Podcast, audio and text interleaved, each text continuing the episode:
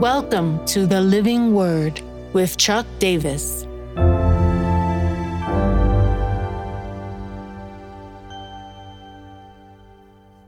Second Peter 3:10 The day of the Lord. But the day of the Lord will come like a thief. Then the heavens will pass away with a roar and the heavenly bodies will be burned up and dissolved and the earth and the works that are done on it will be exposed the day of the Lord. This isn't to be confused with the Lord's Day. The Lord's Day, in reference in the Christian faith, is our Sabbath gathering for worship, Sunday, day that was set apart early by the Christian community.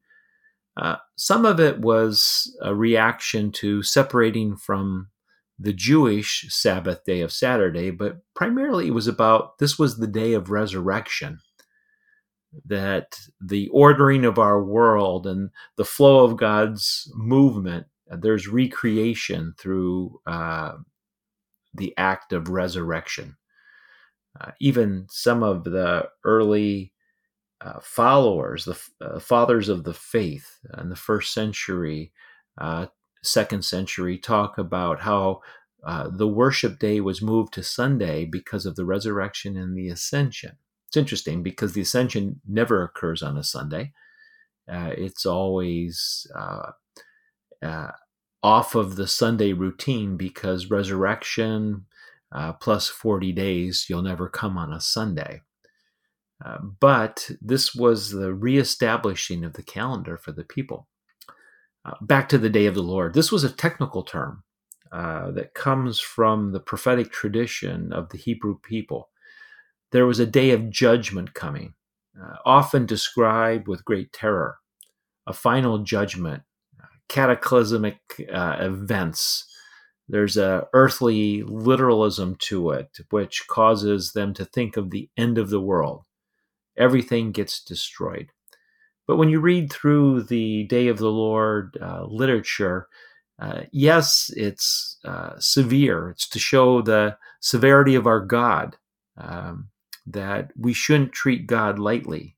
Uh, uh, think of the book written by Buchanan, Mark Buchanan, Your God is Too Safe.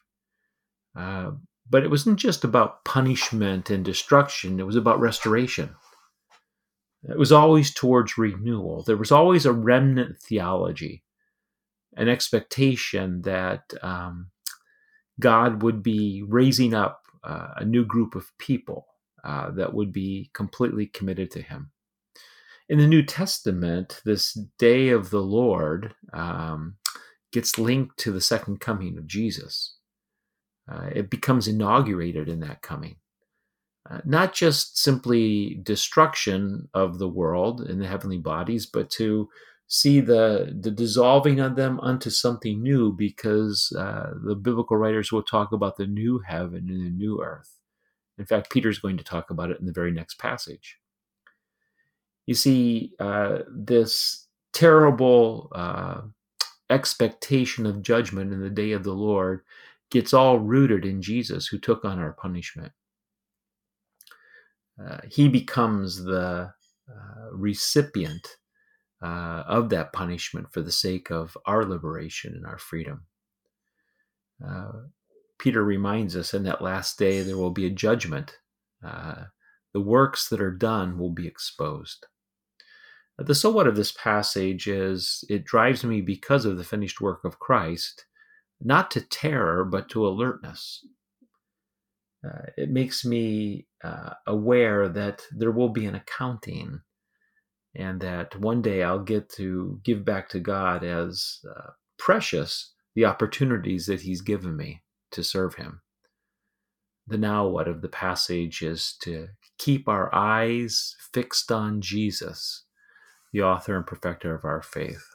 Repeatedly, the uh, epistle writers, the letter writers to the church, link uh, alertness, eyes wide open with prayer, a connection to God, and anticipating that the end will come and that we will be reunited to the Lord.